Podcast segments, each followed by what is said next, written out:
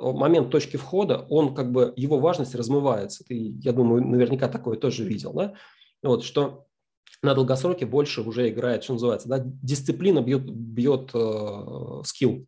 Э, изменилось то, что я не делаю спекулятивные сделки на весь э, свой счет, я не делаю спекулятивные сделки на весь свой счет с плечом, как это раньше могло быть. Что работает? Дать себе возможность ошибаться, чтобы эта ошибка тебя не убивала. Пока, ты сам, пока ты сам это на себе не испробуешь, ты не поймешь, что вот. на самом деле, ага, вот это я имел в виду, да? Да, да, да. Оказывается, так делать точно не надо, но все, я понял. Вот.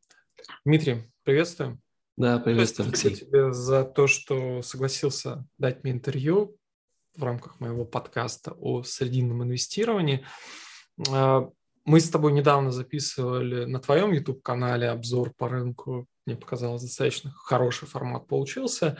И в ответку я попросил дать мне интервью в подкасте.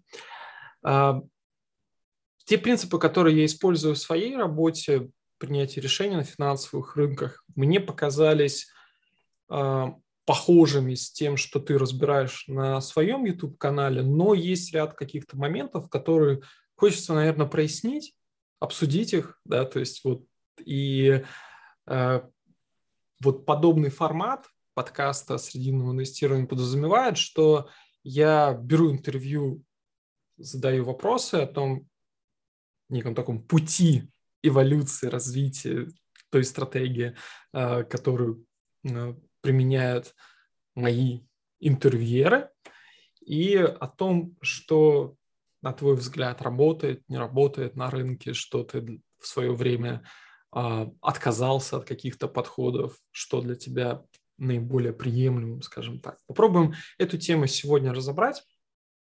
Надеюсь, будет интересно. Друзья, подписывайтесь на канал, на подкаст. Я надеюсь, вам будет э, интересно и этот подкаст, и многие другие. Мы уже очень много интервью уже записали.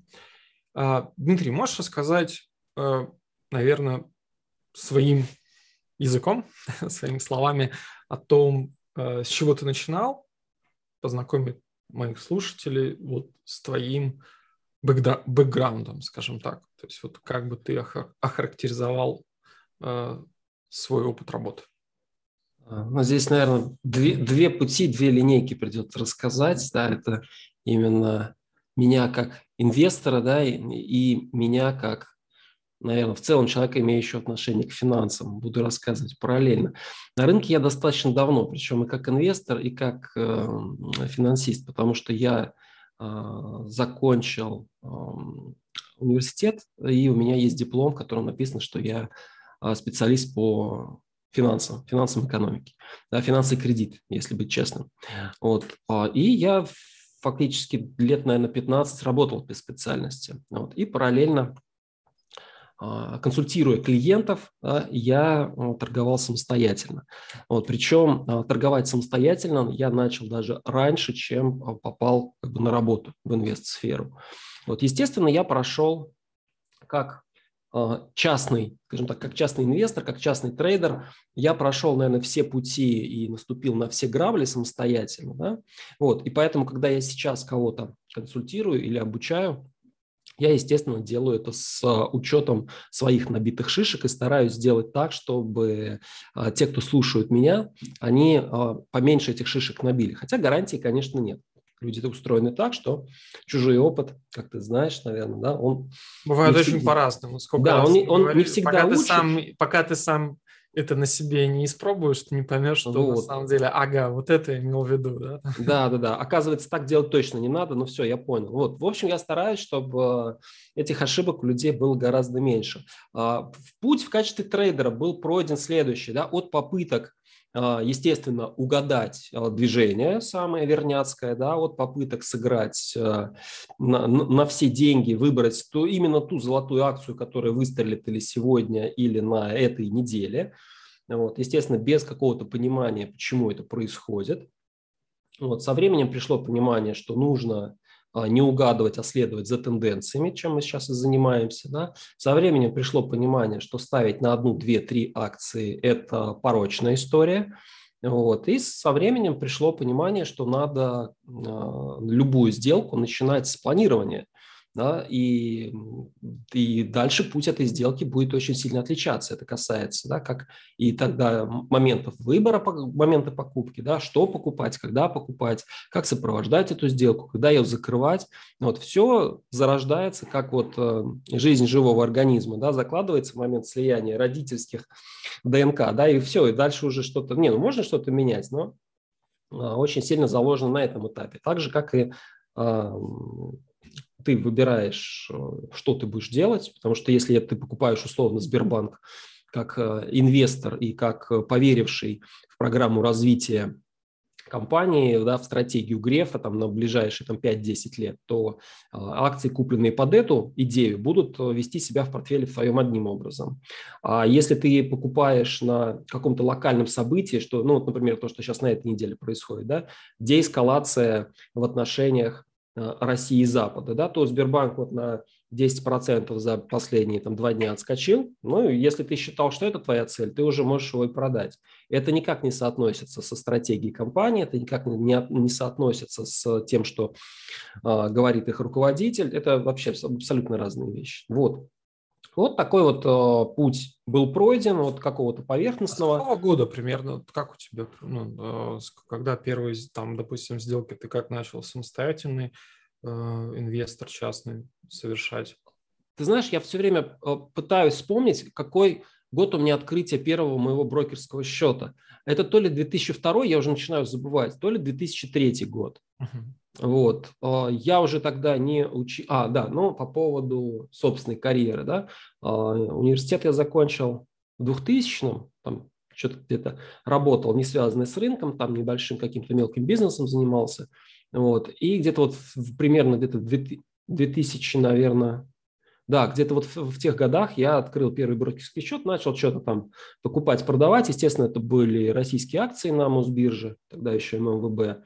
Список, конечно же, был гораздо меньше. Ну, то есть основные голубые фишки уже тогда были доступны. Вот. А и где-то вот примерно там же, наверное, 2003-2004 я попал на работу в российский брокер, я попал на работу в БКС. Вот. Я тогда жил в городе Тольятти в Самарской области, и а, в местный филиал я попал на работу, потому что я был, а, ну, просто я был одним из их первых клиентов, и, скажем так, у них, э, когда открылась вакансия, мне предложили побыть у них трейдером на, да, у нас ну, примерно, примерно одинаковые пути, потому что я правда, чуть позже, да, там, получается, в 2005 году закончил университет, в шестом году, нет, даже в пятом, э, у меня четвертый курс был, в шестом я закончил, и в Краснодарский офис Финама я попал, и там работал консультантом первые периоды. А, скажи, вот если вот сейчас рассматривать эволюцию становления твоей стратегии. Ты вначале сказал, что ты раз, был изначально для тебя это был какой-то такой спекулятивная стратегия торговли, активная э, акциями, фьючерсами. С чего начну?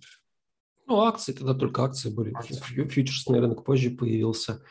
А, акции, да, не, я сейчас, я сейчас продолжаю торговать спекулятивно, просто что изменилось – изменилось то, что я не делаю спекулятивные сделки на весь э, свой счет, я не делаю спекулятивные сделки на весь свой счет с плечом, как это раньше могло быть. Вот. Сейчас большая часть моего счета – это очень консервативная часть портфеля, о которой я даже, даже в принципе не рассказываю. Да? Mm-hmm. Это банально два ETF. ETF на широкий рынок и ETF на облигации. То есть, по сути, вот это вот 60 на 40, да, вот это и об этом портфеле я вспоминаю, я не вообще, по-моему, в публичном поле говорил два или три раза. А, и только на относительно небольшую часть портфеля, ну, эта, эта часть гуляет там от 10 до 30 процентов в зависимости от ситуации на рынках. Вот я именно торгую спекулятивно. То есть все вот эти вот акции там купил, там продал, написал об этом где-то там в телеграм-канале своем или на ютубе рассказал, да. Вот это все, вот эта вот надводная часть айсберга, на которую я могу позволять себе ну, скажем так, вот, вот эти вот все активные, активные вещи. Вот. А, это делает для меня биржевую торговлю безрисковый по отношению к, ко всем моим деньгам это делать, биржевую торговлю, комфортный, даже если ты получаешь а, там 1, 2, 3, 4, там, 5 убытков подряд, рынок такой, это все возможно, вроде делаешь все правильно, получаешь убытки. Вот, поэтому, ну и, кстати, такой подход, когда у тебя большая часть в в относительной безопасности, да, а на меньшую часть ты торгуешь спекулятивно. Я вот это и стараюсь как раз тоже привнести а, тем, кто, ну, собственно, кого консультирую. Очень ну, скажем так, вот как раз вот эта суть идеи, да, что часть портфеля пассивная, часть активная, очень хорошо отражает эту концепцию срединного инвестирования, да, то как бы получается, что ты не впадаешь в крайности и не долгосрочный инвестор, ну, то есть одновременно ты и долгосрочный инвестор, и активный спекулянт. А как давно вот ты пришел именно к такой э, э схеме, да, скажем так, формирования портфеля и почему это, ну, что тебя привело именно к такому формату ведения своего портфеля, что часть, большая часть индексные фонды и какая-то маленькая часть активных спекуляций. Ну, вот что привело к этой истории и как давно это было? Сейчас тяжело мне вспомнить. Это как-то постепенно вызревало внутри, наверное, через какие-то эти, через какие-то внутренние кризисы, через э, какие-то ситуации, когда одна сделка, например, отгрызла у тебя там, там разом 10% счета, например, да, одна убыточная сделка, где что-то идет не так. И ты понимаешь, что ну, в таком темпе, ну, грубо говоря, да, у тебя на счете там 500 тысяч или миллион, который ты гоняешь туда-сюда, и а, там, потери 10% это ну, 50 или 100 тысяч. Ну, как бы вроде бы большие деньги, но это не смертельно. А ты такой думаешь, ну, это вот сейчас так, а, допустим, я же хочу, чтобы у меня счет был большой, там все же видят себя там владельцами там, активов там, в миллионы долларов, и вот ты такой думаешь, а если у меня будет большой счет, и потерять от него 10%, это значит, что я... А при том, что рынок-то не упал на 10%, да, то есть когда это на фоне какого-то там вот такого происходит, ты такой, ну ладно, окей. А рынок не упал на 10%, это твоя сделка была ошибочная вот на такую стоимость. И ты будешь себя чувствовать же полным дурнем, когда вот э, у всех одно, а у тебя другое. И постепенно-постепенно ты приходишь к тому, что такой метод, он тебе сейчас, если еще более-менее окей, то потом он станет не окей. Значит, надо эволюционировать, значит, надо, скажем так, терять хвост, да, жабры менять на легкие, эволюционировать, слезать с ветки там и так далее. Ну, собственно, вот так вот. И я вот я же говорю, стараюсь, чтобы этот путь, вот этот вот путь, путь эволюции со мной люди проходили как, как можно быстрее, без, не наделав серьезных убытков, чтобы все было поправимо. Угу. Вот так. Все-таки вот ты для себя какую роль выбираешь, как долгосрочный инвестор или активный спекулянт? Или опять же, ну, если, если, мерить, если мерить объемом капитала, то все-таки будем, будем честные, да, я, я долгосрочный инвестор. Пассивный долгосрочный. Вот, да, да, конечно, да, то есть все это там мак, мак, макровижен, там, да, вот эти вот э, большие тренды и все такое. Вот. А, но э, долгосрочный инвестор, он э, относительно, ну, как бы так, да, я, ну, не то, что там назову себя там медийная личность, да, там, я блогер, да, финансовый блогер. А, если я буду рассказывать неделю о, за неделей как э, постепенно там надо э, экономно вкладывать, как там копеечка по копеечке растет э, мой долгосрочный портфель. Нет, есть, есть, есть и такие. Но мне это, мне это самому будет немножко неинтересно и скучно. Да? Вот. Поэтому я стараюсь следить за текущими новостями. И если я где-то что-то их понимаю, события, да, то я их упаковываю в относительно короткие спекулятивные сделки и рассказываю об этом. Вот. А, это держит и меня в тонусе, это э, делает э, то, что я снимаю, да, это делает интересный мой какой-то контент. Это находит отклик у людей, которые тоже сейчас следят за новостями, а что там по такой-то компании, да, как макро новости. Мне вот это вот всегда, кстати, было интересно, да, то есть как какие-то а, события, макро новости, как это все влияет вот на, на, на реальную стоимость активов.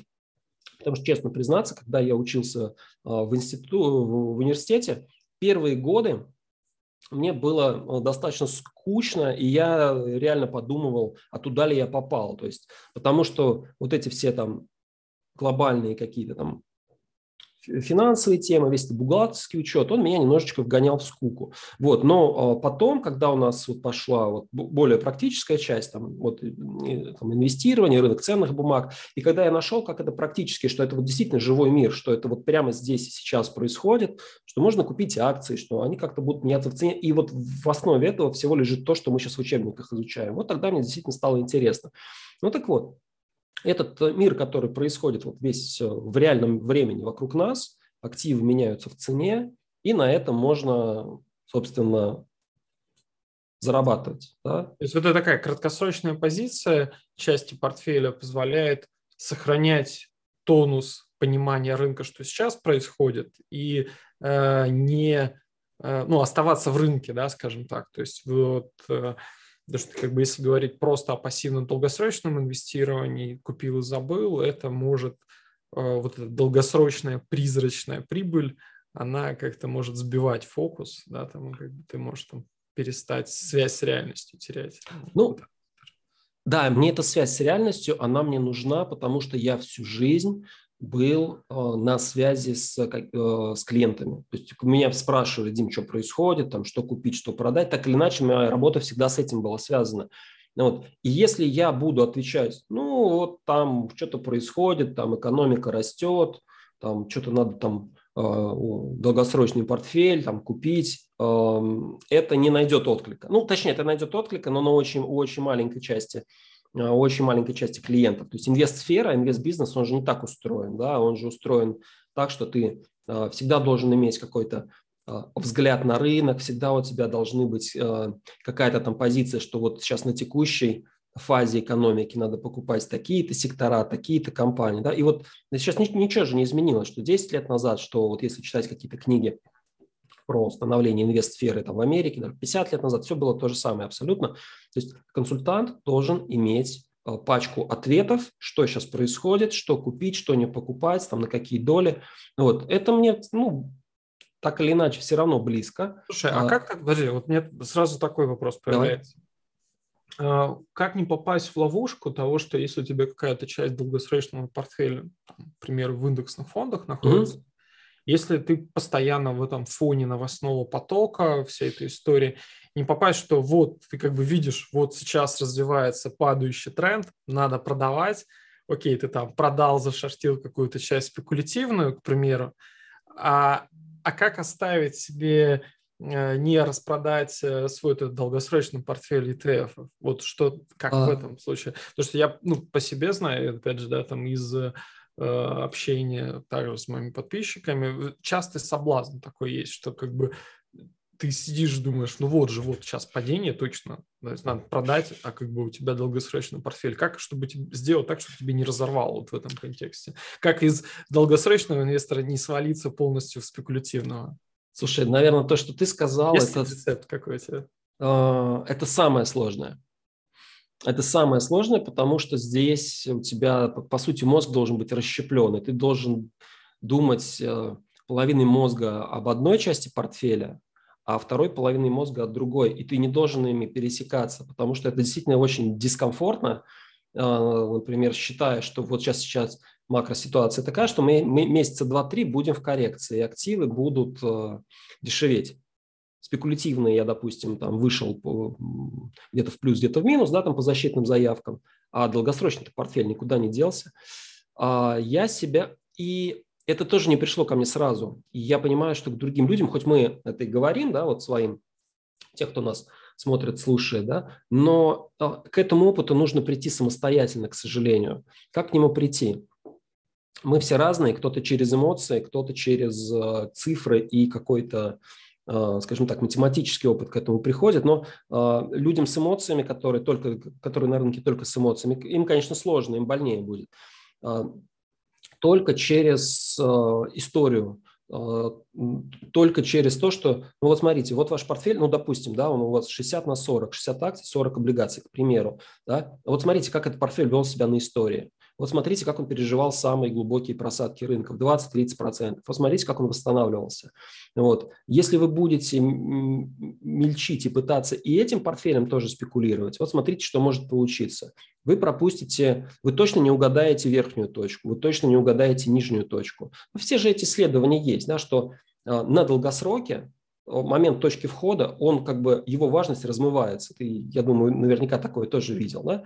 Вот, что на долгосроке больше уже играет, что называется, да, дисциплина бьет, бьет э, скилл. Здесь, здесь только через дисциплину.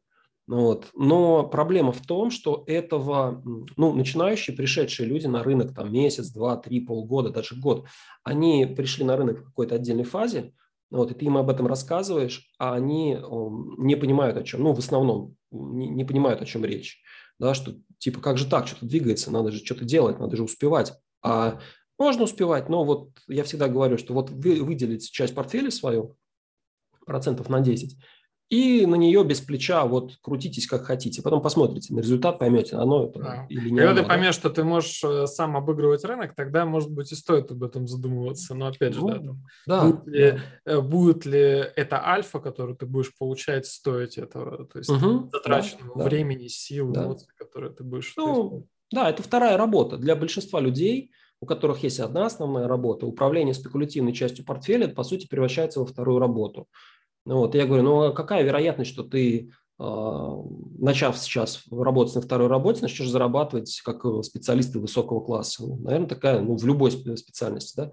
А, наверное, такая вероятность очень маленькая, поэтому зачем пытаться? Вот, смотри, вот тебе механизм, вот он простой. Вот пускай за тебя работает там Билл Гейтс, пускай за тебя там Джефф Безос работает. Вот, все. А, а ты просто в этом участвуешь. Да, иногда бывают минусы.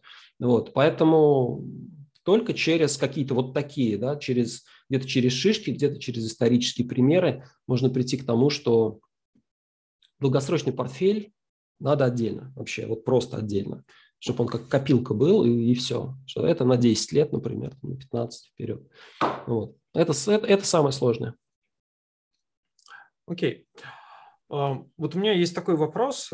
Я, к примеру, часто слышу запрос моих подписчиков, учеников про какие-то стратегии э, с использованием опционов, к примеру. Но, честно, вот за свое время, сколько я работаю, я до сих пор эти подходы для себя не принял. Возможно, как-то постоянно откладываю э, на потом интегрировать и добавить эти инструменты, эти стратегии в свою работу, в свой инвестиционный портфель. Это, наверное, для меня, ну, это, наверное, вот как вот я привожу пример, метафорам. Там я с 2006 года катаюсь на сноуборде, на лыжах, ой, ну, вместо лыж, да, там, сноуборд, там, все время нам говорят, иди попробуй лыжи, да, там, постань, тебе там больше понравится, тоже, тоже круто, да. Я для себя э, делаю такую оговорку, что я столько времени потратил, чтобы научиться кататься на сноуборде, и я получаю такой кайф от э, этого, что там тратить время и силы, это чтобы на лыжи встать и еще потом на лыжах кататься, мне как-то не очень. Может быть, когда я там начну становить своего сына на лыжи и сам буду учиться, но пока вот для меня это какой-то такой путь на потом. Наверное, то же самое с опционами. А, мне как бы хватает того набора стратегий, инструментов, которые есть у меня. Я знаю, что ты используешь опционы в своей работе, у тебя даже есть там обучающий курс по опционам. Угу. Можешь сформулировать, в чем преимущество для тебя этого инструмента, как ты к нему пришел и насколько активно сейчас используешь опционные стратегии? А, мой путь с опционами начался где-то, наверное, может, году в 2006-2007. Естественно, это были опционы на российский рынок. Потом после, наверное, 2009-2010 года я ну, сознательно, наверное, ушел а, с российского опционного рынка, потому что количество инструментов там очень ограничено. Вот, сейчас я расскажу о примерах. Вот, и э, я сделал вторую попытку зайти на опционный рынок вот относительно недавно, буквально где-то год назад, и это через э, американского брокера, чтобы иметь доступ к опционам на акции. Сейчас не погружаясь в, сильно в устройство рынка, Вот, э, скажу, что у нас на московской бирже опционы реализую, реализованы ну, достаточно сложно. Это очень, очень сложный у нас в нашем исполнении профессиональный инструмент, и количество, актив, количество инструментов оно очень ограничено, там их очень мало.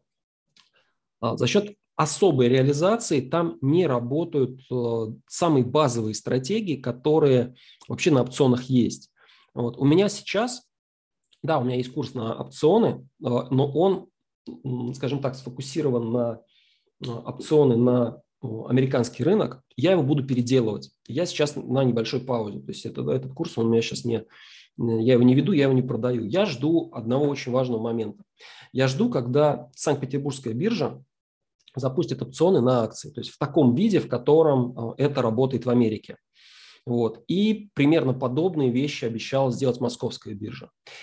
А, у меня нет а, реальных цифр, то есть это мой, небольшой домысел, а, что наши биржи могут сделать опционы на акции даже интереснее, чем в Америке. Я сейчас расскажу. В Америке есть, наверное, единственная сложность с опционами для частного инвестора, это то, что один опцион – это контракт на 100 акций. А, на 100 акций Intel, на 100 акций, условно, NVIDIA или на 100 акций Tesla. А это получается сразу же очень большой лот, потому что да, 800 э, долларов акции мы умножаем на сотню, это контракт получается на очень большую стоимость. Если наши ребята сделают опционы на одну акцию, это будет очень круто. И, естественно, курс по опционам я тогда переделаю с, с учетом вот этой лотности. Пример. А, как ты сказал, а, сноуборд или лыжи. Я, к сожалению, не катаюсь ни на том, ни на другом. Вот. А, как-то эта тема прошла мимо меня. Но если бы если выбирать, то, наверное, все-таки сноуборд, потому что я, я с, там, наверное, лет с 10 катался на скейте, то есть доска мне ближе. Вот. И э, была огромная пауза, и последние два года я катаюсь на скейте по Москве, здесь по там, на Воробьевых горах, там очень спуски хорошие, то есть так, это нормально. Короче, э, опционы, простой пример. У нас есть, э, вот у меня тут в одной из вкладочек открыто, например, у нас есть условный Тесла, и инвестор смотрит на Теслу, и что он видит? Она сейчас стоит около 900 долларов. А, инвестор хочет заработать, э, инвестор делает прогноз, что акции Теслы могут вырасти, ну, например, до недавнего максимума 1200 долларов. То есть потенциально мы можем на этой сделке заработать плюс 300 баксов. Ну, это речь о движении в несколько месяцев, конечно же. Да? Понятно, что это не долгосрочный там, горизонт, где они могут и там через 10 лет могут они и 5 тысяч, и 10 стоить, всякое возможно. А, итак, на несколько месяцев у нас план, что акции Тесла будут стоить плюс 300 долларов от текущих. Но есть и обратная сторона. На мой взгляд, коррекция в Тесле, то есть если сейчас американский рынок продолжит проседать, коррекция в Тесле может привести ее в район там, долларов 600 или 650. Это тоже хорошая точка для покупки, но только не для тех, кто уже купил по 900. Угу. Получается, что мы можем упасть долларов на 250 и вырасти на 300. А, с точки зрения спекулянта это плохая сделка, потому что там риск почти равен потенциальной доходности. Не, мы понимаем, что а, упав на там, 650, она может отскочить. То есть это не то, что ты, ты, ты эти деньги полностью потерял, но они у тебя под риском. Вот. И это плохая сделка. 250 риска, 300 доходности. Что предлагает нам опционный рынок? Я вот сейчас открыл опционы на Теслу а, с длительностью на 2 месяца. А, если сейчас купить опцион с ценой исполнения 900 долларов, то есть примерно плюс-минус текущая цена, то такой опцион стоит порядка 90 там, с чем-то долларов на акцию, 93 доллара. Вот. И если а, эта акция вырастет, например, на отметку 1200 к апрелю, то получается мы заплатили 100 долларов – и заработать можем 300, потому что разница наша – это разница в ценах 900, 1200, но э, затраты вот эти сотни, они никуда не деваются. То есть наш чистый доход – это 200. Вот. А, а если Тесла упадет, причем неважно, куда упадет, хоть до нуля спустится, мы теряем только эти самые 90 долларов. А, и у нас сразу другая математика. Риск в 90, а доходность в 200. Это лучше, чем один к двум. Вот. Это очень грубый пример. Тесла не самый лучший вариант сейчас сравнивать. Это просто акция, которая была вот нам на слуху, и мне захотелось дать пример по ней. А, очень часто опционный рынок, даже в такой простой стратегии, а стратегий много, Вот, опционный рынок дает возможности получать вот те самые искомые, да, как вот там риск доходности один к двум, риск доходности один к трем. Опционный рынок дает возможность э, находить спекулятивные истории с риском, соотношением риска доходности там один к трем, один к четырем, один к пяти. Ну вот. И если в правильные моменты входить, то местами сделка с опционами, местами, она интереснее и выгоднее, чем сделка с акциями. Вот по этому отношению. Ну и там плюс еще, то есть э, опционы – это такой огромный ящик, вот, где детальки лего насыпаны. То есть если акция – это одна деталька, которую можно только вот так вот соединять, да, или снизу. То есть лонг или шорт, все. А в опционах у тебя много разных деталек, разной формы, и ты можешь из них лепить Я э, очень разные стратегии под разные примеры. Ну, например, если я считаю, что акция вырастет, ну, я как бы держал ее и там продал. В опционах это можно одним образом реализовать. Если я считаю, что акция вырастет, но не выше такого-то предела, то это тоже можно упаковать немножко в другую сделку и заработать дополнительно на том, что она выросла, но не, вот, не перешагнула какой-то барьер. Это, это очень интересный рынок, он может дополнением быть. Опять же, я метафорами люблю говорить. То есть, Давай. Э, если говорить про акции, торговлю фьючерсами, это такая прямолинейная торговля, как игра в шашки, а опционы – это шахматы. Ну, да, причем э, тебя сразу, знаешь как, в чем тоже, да, это очень хорошее сравнение. А, единственная разница, что тебя сразу не сажают за стол к гроссмейстеру. Типа, на-ка, парень, сыграй. Ты можешь эти шашки превращать в шахматы, просто добавляя по одной э, вот, фигурке. Просто чуть-чуть. Вот я разобрался, как работает это, дай-ка я вот это попробую. А сколько это денег мне стоит? О, это стоит, там, например, вот попробовать будет стоить 10 долларов. Окей, а сколько я могу заработать? Ну, 30, 50. Нормально, давай попробуем. Вот. И вот постепенно, постепенно, и, может быть, человек чуть-чуть расширит как-то свою торговлю. Ну, вот. вот у меня есть такой история, вот опять же, по, по поводу опционов. Может быть, ты мне можешь как-то пояснить э, э, вот этот момент. Для меня вот сложность вот большого вот этого математического аппарата, конструкции, которую ты можешь построить, он создает вот такую, может быть, фон, да, там, такую метафору, что вот это какой-то вот безрисковый, супер крутой автомат, да, там какая-то вот такая конструкция, которая полностью тебя обеспечит, э, э, что ты там не несешь никаких рисков. Ну, то есть, то есть использование опционов – это там супер крутой какой-то безрисковый инструмент. Но я, с другой стороны, я понимаю, опять же, когда работал брокером, да, там видел очень много примеров клиентов, которые теряют при этом достаточно все деньги, там даже должны еще были э, по опционным стратегиям. Вот если так вот сформулировать, какие самые опасные вещи, ошибки, с которыми может столкнуться человек, работая с опционами, которые точно нужно обходить стороной, если кто-то захочет после нашего с тобой обсуждения все-таки mm. эту тему коснуться? Наверное, самое опасное – это считать, что а, на бирже есть что-то безрисковое. Вот, это, наверное, самая опасная вещь. Если ее как бы отринуть, да, вот так вот, то станет немножко проще. Опционы э, – это рискованный инструмент.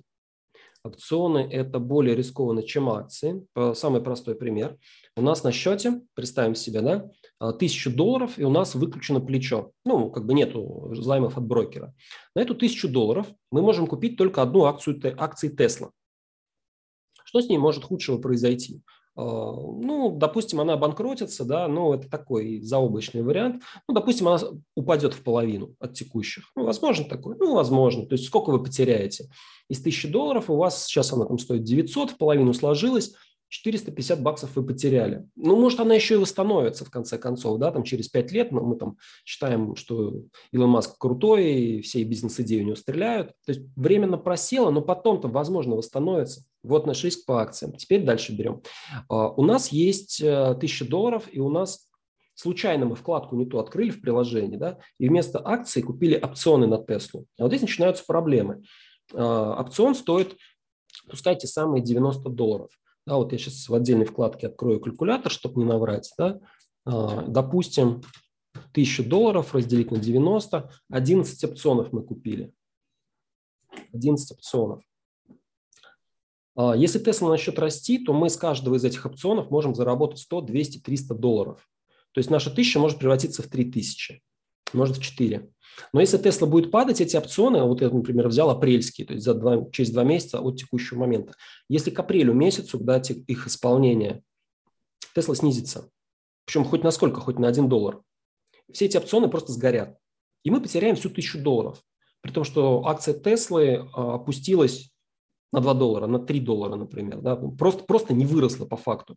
Вот в чем риск. А, поэтому с любыми производными, это касается фьючерсов, это касается опционов, нужно, прежде чем садиться за этот шахматный же стол, да, полностью изучить правила. Вот полностью, там, чуть-чуть не понял, не допонял, вот не там запятую, да, как в восьмом шрифте там в договоре с банком, там, да, ты не, не так прочитал, и все, и ты должен совершенно других денег уже. То, то же самое здесь. Здесь ошибки будут очень дорогими, к сожалению.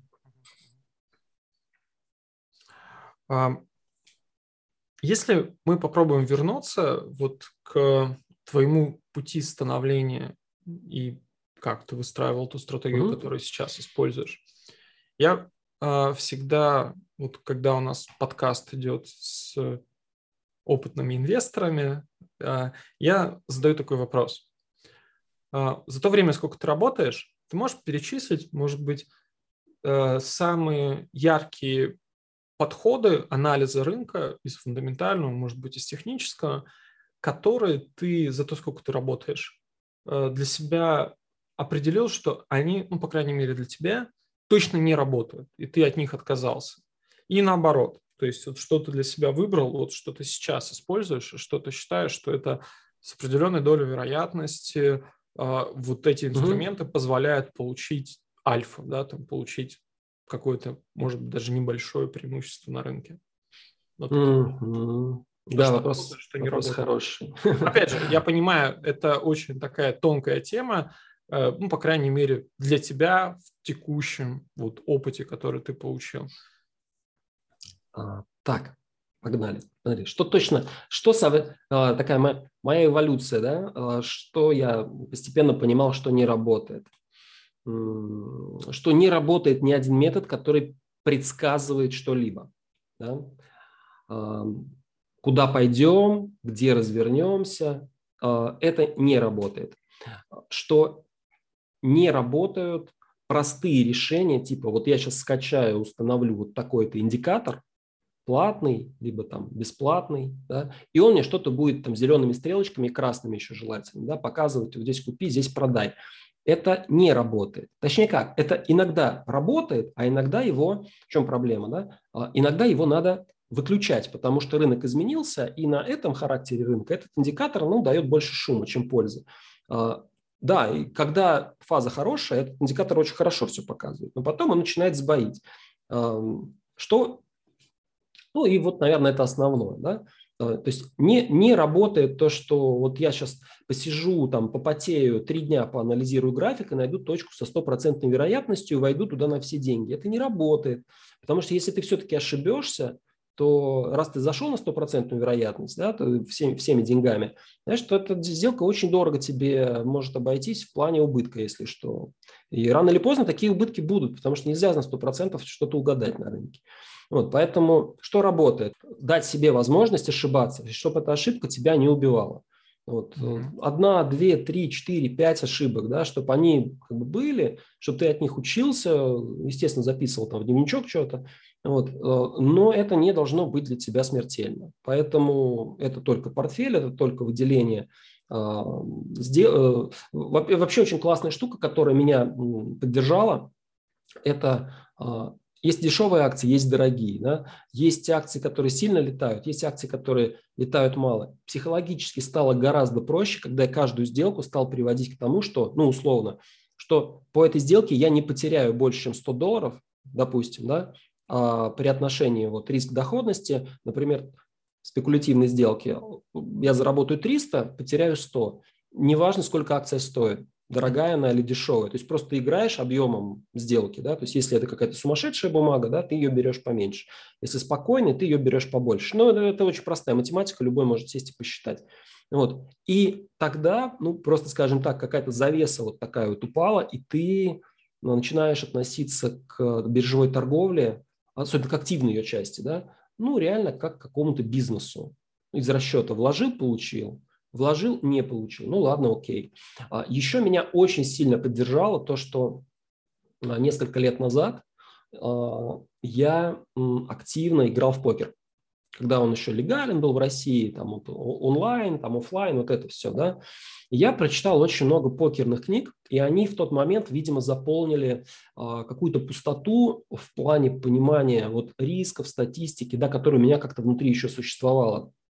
Вот. Ну, это как если, да, по аналогии, у тебя есть банка с камнями, а ты туда засыпаешь мелкие камни, да, они там говорят, просыпаются и занимают вот эти пустоты. Uh-huh. А, что вообще вся покерная вот такая вот математика, она сводилась к тому, что, ребят, вы играете сотни и тысячи партий. Ты можешь проиграть в одной, но если ты делаешь правильные действия, то на дистанции со временем вот это вот положительное твое математическое ожидание, оно накопится. Ну, грубо говоря, если у тебя на руках два туза, то надо как бы все деньги выдвигать на стол. Да? А если у тебя на руках, допустим, карта типа 2-7 или 2-3, то, то есть то, что ты уже поставил, надо с этим, ну, как бы все, ребят, эту партию я не, не играю. Ну, вот. С рынком то же самое. Иногда рынок нам будет раздавать хорошие карты, иногда плохие. Вот, и... и плохие не должны приводить к тому, чтобы ты теряешь все деньги. То есть ты да, должен оставаться да, в игре все время. Да, да, у тебя должен, должно оставаться топливо, и риск на сделку у тебя должен быть а, ну, тот, который тебе комфортен. Риск на сделку, риск на потери там, в течение этой недели, риск на потери в течение этого месяца. Да? То есть ты прежде чем что-то начать, ты это себе расписываешь. Прям вот я своих, а, скажем так, студентов учу этому, говорю, что вот это мы делаем перед началом вообще активных торгов. Просто записываем тут себе правила. Если мы этих лимитов достигли, то значит мы делали что-то не так. Возможно, возможно рынок такой, что сейчас он нас, скажем так, не принимает, наши правила не работают сейчас. Значит, надо взять на паузу, сделать какую-то работу над ошибками, посмотреть, ну вот, потом двигаться дальше. Вот, и э, опять же, ты меня спрашивал про мой опыт. Это тот опыт, через который я прошел сам. Я его не сам изобрел, это все описано во многих, во многих, во многих книгах. Вот. Но пока ты не наступишь на эти грабли, к сожалению, этот опыт, он ценности никакой не имеет. Вот. Это вот самое, самое неприятное, что можно сказать о фондовом рынке. Я, может быть, дополню. Вот у меня была такой, был несколько таких инсайтов по поводу... Э, я часто делаю опросы среди своих подписчиков, mm-hmm. анкетирую, и один из вопросов, который часто запросов, которые мне пишут, да, там это я хочу научиться понимать рынок, да, то есть вот понимать, что там, как происходит. И а, у меня был такой инсайт, что нельзя стремиться понимать рынок. Ну, то есть нельзя пытаться понять рынок, потому что понять рынок невозможно. То есть он, это хаос, да, там огромное количество людей одновременно покупают и продают.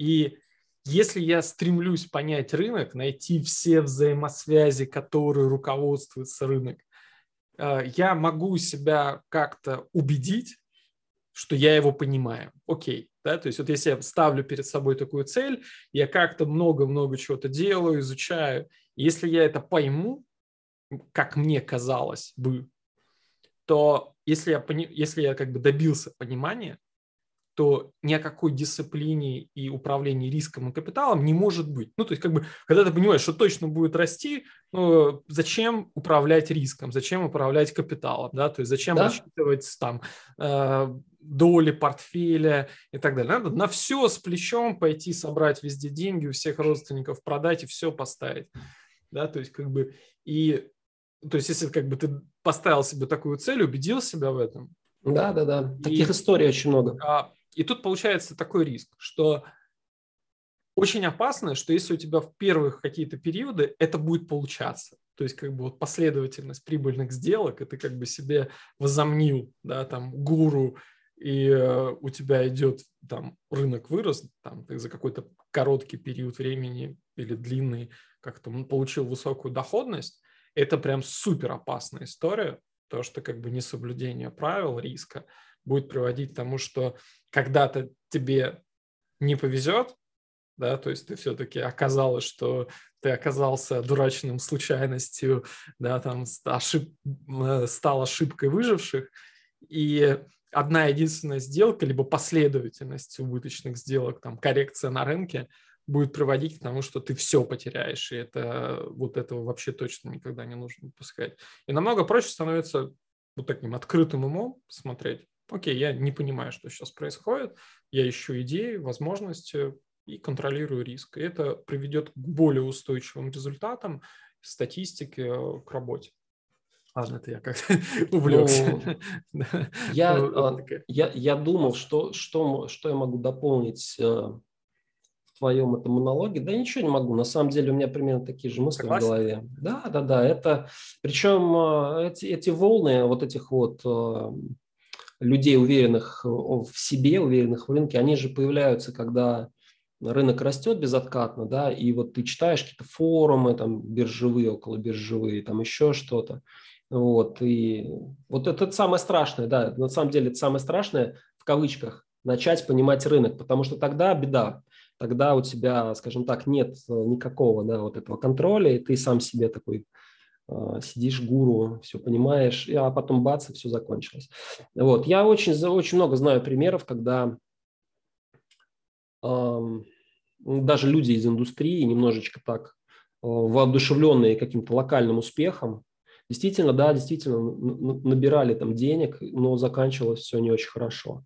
Э, там у родни, и потом там, ну, как бы э, без этого, без, без понимания, что вообще там риски какие-то, еще что-то. Ну, там, ну, усредняли убытков и остались там с нулем.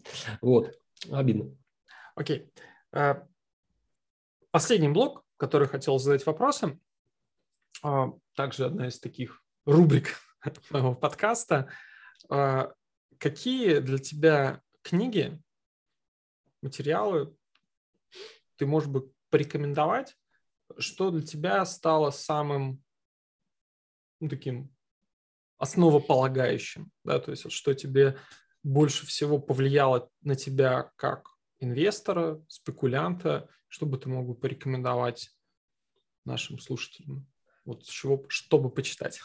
Это а, реально вот это, это мой любимый раздел, и я ждал, когда мы начнем об этом говорить, потому что а, книги, которые на меня повлияли, я их реально помню, и их немного, угу. особенно первые две. А, значит, первая книга про биржевую торговлю, которую я прочитал и которая меня, что называется, вштырила. Это книга советского писателя, который не имел отношения к биржевой торговле никакого. Он не был за границей. Книга написана в 50-е или 60-е годы. Это «Незнайка на Луне». О, в этой книге есть понятие акций, торговли акциями. В этой книге есть понятие IPO. Вот. Я не буду спойлерить, вот. но это книга, которая а, познакомила меня. Это, я не знаю, я, может быть, во втором классе, может быть, в первом я учился. Да? А, мой сын, вот сейчас примерно в этом возрасте, а, он, не знаю, на Луне уже, по-моему, мечтал, но в аудио формате послушал, ему тоже это зашло. Поэтому он знает, чем я занимаюсь, что я консультирую, что я торгую акциями, что я консультирую людей по акциям. Он знает, что это такое. Из «Незнайки на Луне». То есть все нормально, короче. Э, эта книга, скажем так, э, запала где-то мне внутри. И вот как-то всю жизнь она меня не особо, потому что я, я ребенок, который родился и вырос больше, пол своей жизни в Советском Союзе. А применить эти знания было невозможно.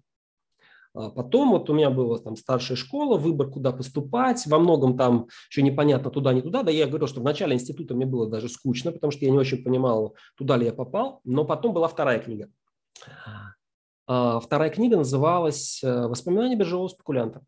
Угу. Вот. И эта книга, причем которую я купил э, в подарок другу, он, он тогда э, каким-то чудом попал работать в финансовую структуру, которые там появлялись у нас. Это были, ну я не знаю, какой это год был, это может быть год был 98 может быть 99-й, то есть уже после кризиса 98-го, но до окончания института до 2000-го.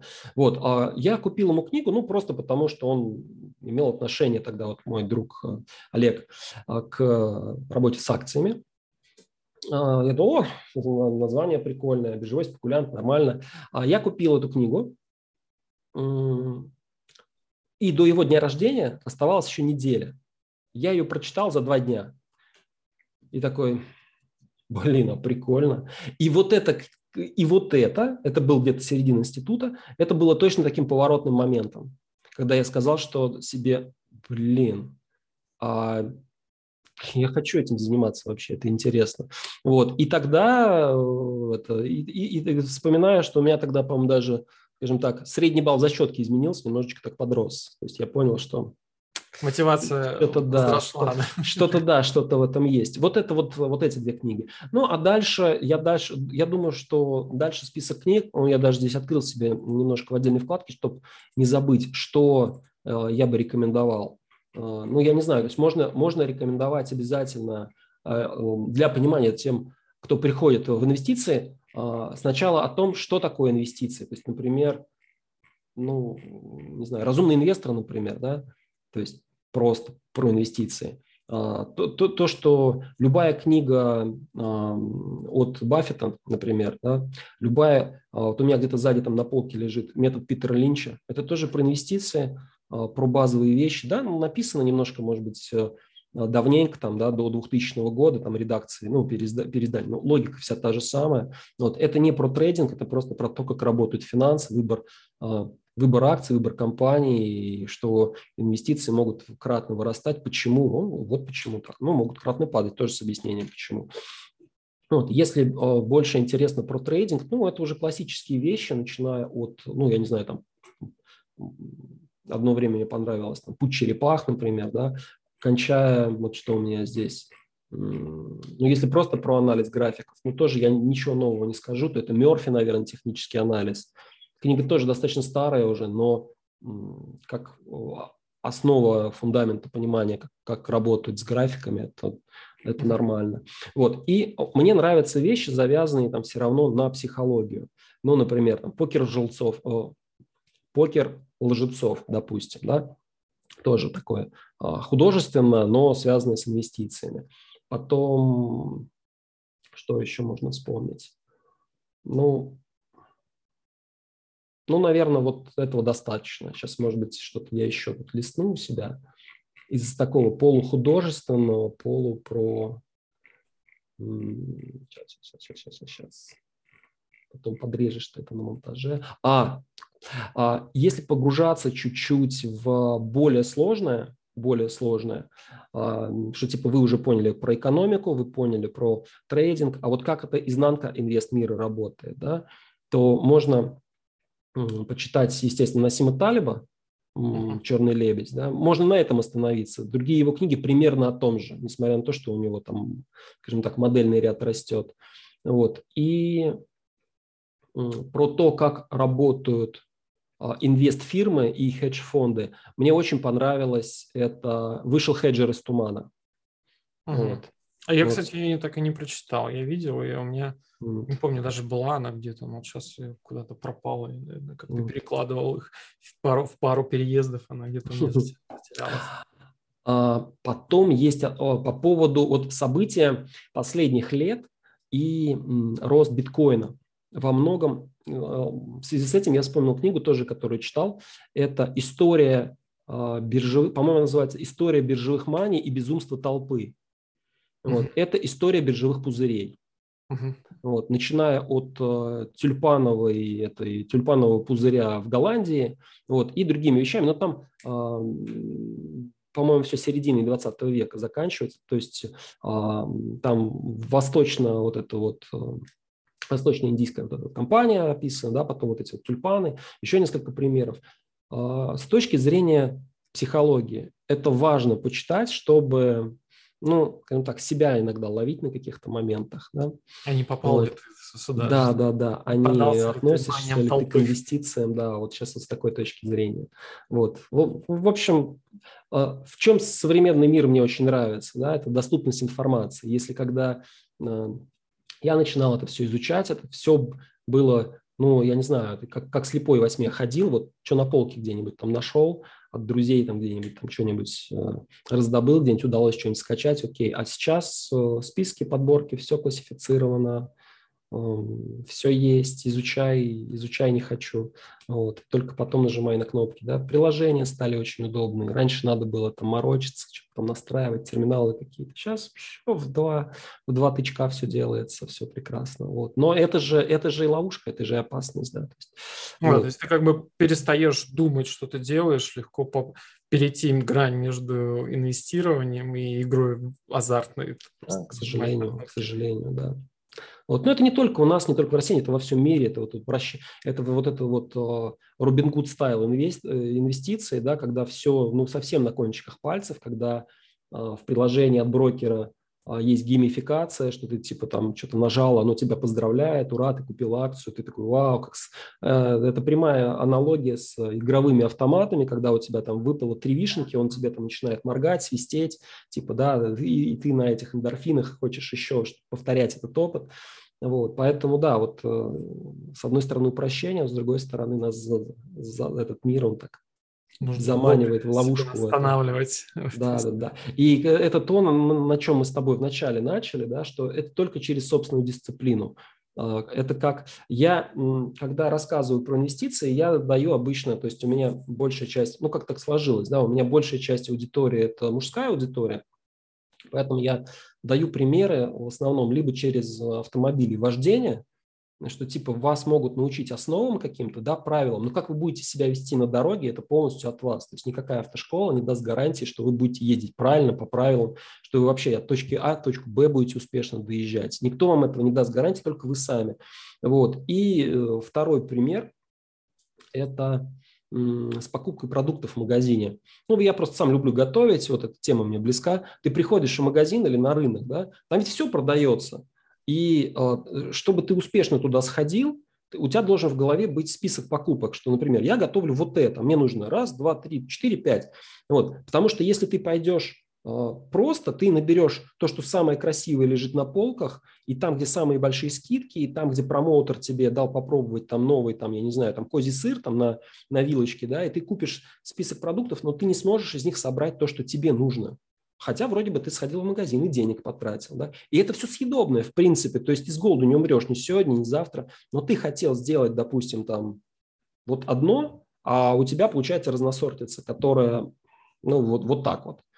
Вот это, поэтому... Поэтому нужно составить список покупок, план, да? что ты будешь да. готовить поэтапно, и потом последовательно его следовать тому плану, который ты для себя выполнил.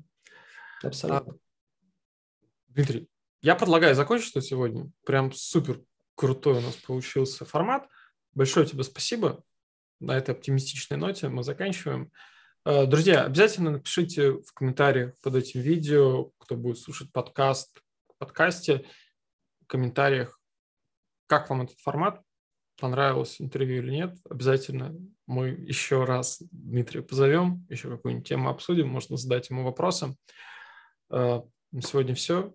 Всего доброго. До свидания. Спасибо. Всем удачи в инвестициях.